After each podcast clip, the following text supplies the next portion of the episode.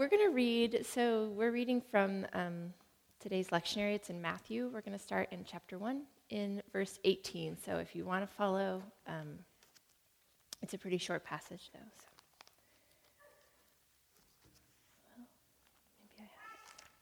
All right. It says this. Now, the birth of Jesus the Messiah took place in this way. When his mother Mary had been engaged to Joseph, but before they lived together, she was found to be with child from the Holy Spirit. Her husband Joseph, being a righteous man and unwilling to expose her to public disgrace, planned to dismiss her quietly. But just when he had resolved to do this, an angel of the Lord appeared to him in a dream and said, Joseph, son of David, do not be afraid to take Mary as your wife, for the child conceived in her is from the Holy Spirit. She will bear a son and you are to name him Jesus, for he will save his people from their sins. All this took place to fulfill what had been spoken by the Lord through the prophet. Look, the virgin shall conceive and bear a son, and they shall call they shall name him Emmanuel, which means God is with us. When, Jesus, Jesus, when Joseph awoke from sleep, he did as the angel of the Lord commanded him. He took her as his wife, but had no marital relations with her until she had borne a son, and he named him Jesus. So I got to thinking. So this is the first chapter uh, in Matthew. Before this, um, the book goes through a genealogy of Abraham all the way to, to Joseph and, and on to Jesus. Um, and I got to thinking about the different way that the Gospels start. Um, certain that there are books and books and books on this and classes and lots of things, but um, was kind of just taking it for what it was this, this last couple weeks and thinking about it, right? So in Mark, um, we skip the birth story entirely. We go straight to John the Baptist, um, his story and his baptizing Jesus. In Luke, it's the really uh, more drawn out Christmas story, right? The one you're going to hear in the plays and stuff. But we also get um, the arc of, of the story of Elizabeth and Zechariah, which we've been reading in the devotion. Um, we get one of my favorite things in the whole Bible when Mary goes to visit Elizabeth. We get this female perspective, which is beautiful. Um, Mary sings her song, her Magnificat, which is, is just brilliant. And then, um, of course, John the Baptist, and then Jesus is born. And this is where the angels and shepherds come, right? So it's very full um, picture of, of Christ coming, coming. And then John, which I know I have read is just really different than the other gospels in lots of ways, but it starts with like a lot more metaphor, right? Like how Austin started um, the Word became flesh and lived among us. It's a different way of talking about how um, God is with us, how Christ came um, to the world. And so I kind of got to wondering about um, the why, or just my perception of the why um, that we started the way, or that Matthew starts the way it does. Um, which is the genealogy, and then Joseph's dream, which we just read, and then the, the kind of third part of the opening is all that's going on, right? The, the, going to Egypt, the Magi coming, all of that. So that's sort of that third part of the beginning. And years ago, I I heard something that talked about how when the Gospels were written, the people really needed to believe um, or be I don't know if convinced is the right word, but needed to hear about the human, I mean, the divinity of Jesus, right? So they either knew him, they like saw him as a man, or knew someone who did. Like they didn't need to be convinced that Jesus was a man, but there was more kind of a need to um, to explain Jesus as God, as God's Son, all of those pieces. And so it kind of makes sense, right, that there would be a genealogy at the beginning to say, like, see, he is the rightful um, person to lead, and then also to you know, say like, I don't know, four times in that passage that Mary was a virgin, right? Like there's like a lot of emphasis to me. It felt like, oh, like proving something here. Um, but I think the other side of that is now we're so far removed um, from Jesus as a, a, man that a lot of times it's easier for us to say, like, oh, yeah, like Jesus uh, is Christ, it's God, but it's a lot harder for us to see the humanity in it. And so kind of, you know, was using my, I guess, imagination in this and thinking like what we might say now if we were going to open um, and talk about the story and the things that would be included to help us remember the humanity of Jesus. And so, um, yeah, like we might talk about, you know, the, the trip that Mary took and how her belly swelled and how uncomfortable she was um, that like smells bothered her. She's nauseous, right? Like all the realities of that.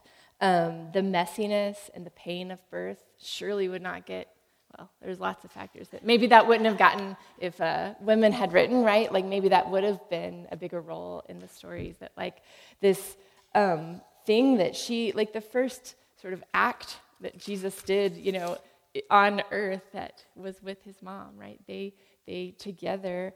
Um, he was born. He was birthed, and and that's beautiful, right? That's something that connects Mary to um, all of the people who gave birth before her, all of the people that will give birth after her, and it's beautiful. Um, right? It like becomes this much more embodied thing. It's like this actual baby who really probably cried. Hopefully he cried. Hopefully he cried, and then the people at birth, the birth were like, good. His lungs work. It is, is a healthy baby who is going to live, you know.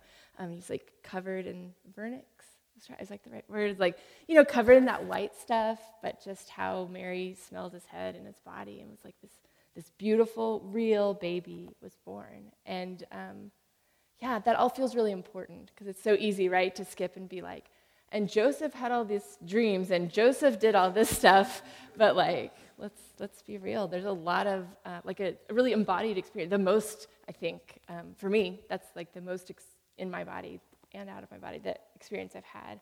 So that takes us back to that verse in John, right? The Word became flesh. In the message, it says, uh, The Word became flesh and blood and moved into the neighborhood, which is a really, right, a real act. That's like a thing a real person does. Um, and then, of course, our verse says, And they shall name him Emmanuel, which means God is with us. And I've been thinking a lot. I kind of joked last week that John took my sermon, but not really, but it's a continuation. It's, a, it's something a lot of us are thinking of, right? This shared space of our Advent words of um, like hope and joy, peace and love, how that shares space with also sorrow, sadness, and grief, right? We could keep going, like shame, uh, loneliness, jealousy, all those other things that I think come up this time of year. Um, maybe through a card, maybe through whatever. Just this time of year brings up a lot of things. Um, and so the word Advent, it means coming. And so with coming, right, if something's coming, you're also waiting for it to come. And there's a longing there. And so um, in Advent, we are both sort of walking and thinking and remembering the time that we were waiting for Jesus to come, but we're also thinking about, like, we're waiting now. There's a longing now as we wait for things to be made new. Um, and I'm reading this really wonderful book, um, and it's called uh, The First Advent in Palestine. And it's by Kelly Nikondeha, which I'm probably saying wrong, but I just want to read you a couple, a couple words. So she, she does a really beautiful job of both kind of doing the like myth busting thing, right? Like, guess what? The wise men didn't come to the stable or whatever, right? Like, they shouldn't be part of your nativity scene. Like, she does some of that um, and some like explanation of other ways, right? Like, okay, there, there's, there's no room in the inn, right? That that's possible. That the word inn is really more about um, sort of the, the area guests usually stay in the family home, and that likely they weren't alone in the way we think. So she does some of that in a really gracious way, not in like a you're so dumb way. But what she also does is really give a ton of space or a ton of time to talking about what life was like then um, at the time that Jesus was born. So I'm just going to read you um, a little bit. But she says, I've discovered unexpected things in the dark loam. So, as she was researching, I was surprised by the trauma that dominated the first Advent. I'd never seen it before, though the tells were all in full view for the astute student of Scripture. Factoring in the depth of human distress that surrounds these stories helped me to see Elizabeth and Zechariah, Mary and Joseph more clearly. Their struggles became more real. Watching young Mary navigate the tumultuous Galilee region shocked me, and for the first time I entertained a reading of the text that took her resistance and her resolve into account. Her strength has never shone brighter as a result. Her song has never sounded more hopeful. And then there emerged the reality of the hard economic life most people endured in Nazareth, Bethlehem, and many villages in between. Concerns about daily bread, crushing debt, and land loss and dispossession saturated the first Advent. Advent happened as most people were just trying to survive. The echo sounded so familiar to my modern ears. I met an advent recognizable to us today as we continue to suffer hardship and hunger for deliverance from troubles, personal and systemic, political and economic. Um, she, she talks about how, you know, growing up and even through her like early seminary studies that she had a very, she uses the word harmonized um, version of the uh, of the birth story, which I think just she's just saying it's like pretty tied up well, right? That it's like this this perfect story, and look how God came to earth, and that um, she's realizing or has realized that um, it's not that way. She later says, in Advent, we learn that God is always coming to our troubled times. And when I got to thinking about it, I realized that this really suits us, right? It really suits us to have a reading that's not so tied up with a bow. I think um, I see people my age, people coming sort of in the generations behind us, where we're just saying, like, it doesn't work anymore to just um, let Christmas be this time where we like pretend everything is fine and we push everything aside. That like we're not really into that anymore. I mean, I know that the like Hallmark movies are still doing really well, so like a little bit I think we're into that, but like overall, right? We're like not wanting to just kind of be stuck in that place where we pretend, um, where we pretend that we're just like happy for a month of December. And so I think what's lovely, right, is that we see that this closer reading of, of the um, story, it, it's, not, it's not perfect either, right? The birth story wasn't like easy or it wasn't this just, um,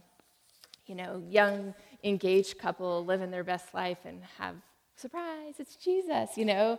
And so I think it's like we see, I mean, even, even just traveling, um, when you're about to have a baby, but all of the fear, right, all of the distrust, all of that that comes as part of the story um, is it's uh, connecting to us now, I think. And yet, Jesus was, was born into the world amidst that, like a real person covered in the vernix. Um, and we read later, right, it says, For God so loved the world that he gave his only son, right? But maybe a better telling, right, is like, God so loved the world, God, like, gave God's self to us.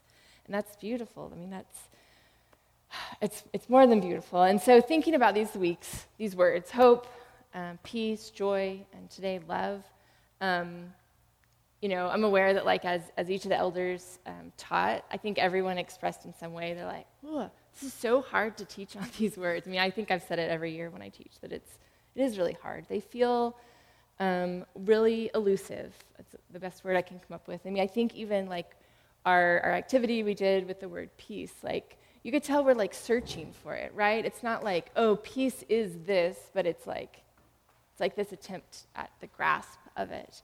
And um, I think also that if you're like me, that I think as as a Christian, as a as a spiritual person, as a person who's um, like longing to be with God, I also feel like there's sometimes pressure to be these things, to have hope to, to love and, and all of those. And so um, let me read just a little bit more from the book. I know reading out loud is kind of hard in a sermon, but it's so good. so let me read just a little bit more to you, um, and then we'll kind of get where we're going. She says, As we live into the reality of Advent hope, we embody God's peace, not only in struggle, lament, and solidarity with others, but also in the shared experience of patience for the unhurried culmination of a peaceable kingdom. The life of a peacemaker embraces the hard truth that peace will remain incomplete in our lifetime, even as others carry the campaign forward. This was the human experience of Jesus.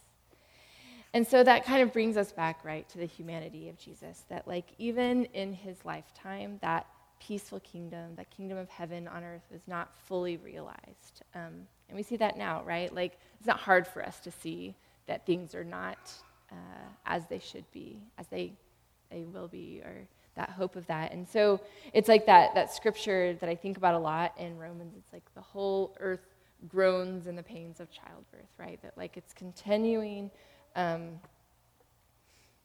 yeah, continuing in that. I mean, that's why I think we use that language all the time, right? That the kingdom of heaven is both here and not yet. It's because we're like holding all those things. It's like the joy and the grief, or um, love and the loneliness. Um, all the things, right? The, the peaceful, ki- we're holding on to the peaceful kingdom while we're also groaning together, you know?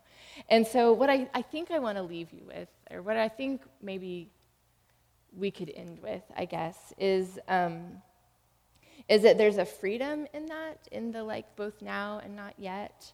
And I don't mean a freedom that's like, well, I can't be peaceful, so whatever, let's not try. But like a freedom that, right, when we say in the, the, the whole earth groans, or sometimes it says like is together in the pain of childbirth, right? That there's movement in that. Like there's pain in childbirth because your body is trying to trying to move the baby into position to be born. So there's there's movement in that, um, in those pains. And so I think, um, so so I think what there's freedom of is not from the search for hope or the the hope for hope, but the the freedom of the when we feel they're like why, why don't I feel peaceful? What am I doing wrong? Or why can't I be this or that? That, like, just sort of to settle in the, the reality that we won't fully experience each of these things. And that's, um, that's its own thing, right? And so, but we can continue to be open handed and, and to like hold the grief well while also looking for joy, like John talked about, and, and choosing that. And we can hold on to loneliness, but choose love. Um, so much is wrong. There's so so many hard things out there personally, and like the book talked about, like systemic and all of these layers. Um, but we can, I think, fight or feels like the wrong word. We can um, we can pu- push for the the peaceable kingdom, right? That we can like try to continue to do our part to to offer it in. And so that's the offering of Advent. I think is that. Um, amidst everything on the first Advent, which is also, like our author says, really familiar to our modern ears. Um, but amidst everything, Christ came, came into the world, um, continues to come into the world. Um, ushering in, I think she says the like peace initiative, that first, that campaign at the beginning of it. And so Advent is a call, but also our ongoing answer, right? To continue wanting and longing and searching. Um, and so I guess for as we go into this last week, we have one more week of Advent before Christmas next Sunday. Um, that my hope is that you can figure out how to like settle into the both ands, um, like sitting with the hard things, but pushing forward, looking for you know becoming hope, peace, joy, and love.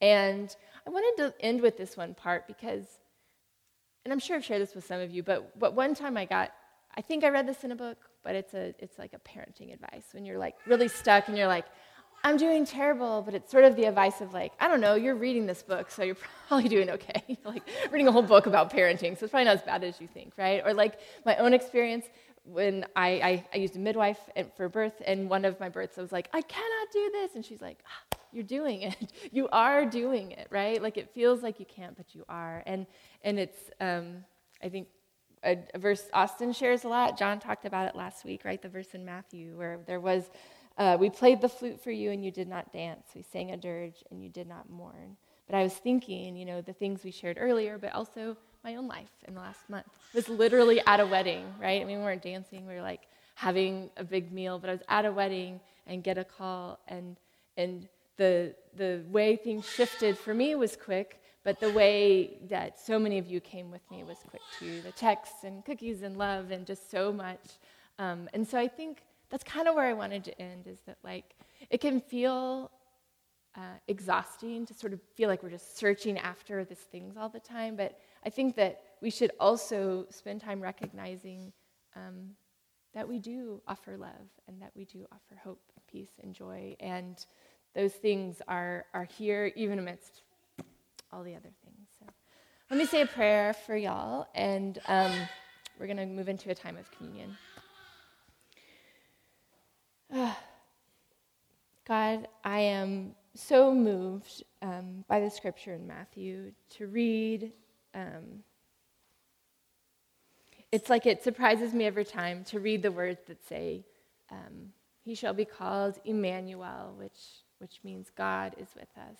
And sometimes that can feel not true. Um, and sometimes it can bring tears to our eyes, God. And I just pray that, um, that we're aware of your nearness this week um, in the grief and the joy, in, in the love um, and the peace, and all of the, all of the things. Um, amen.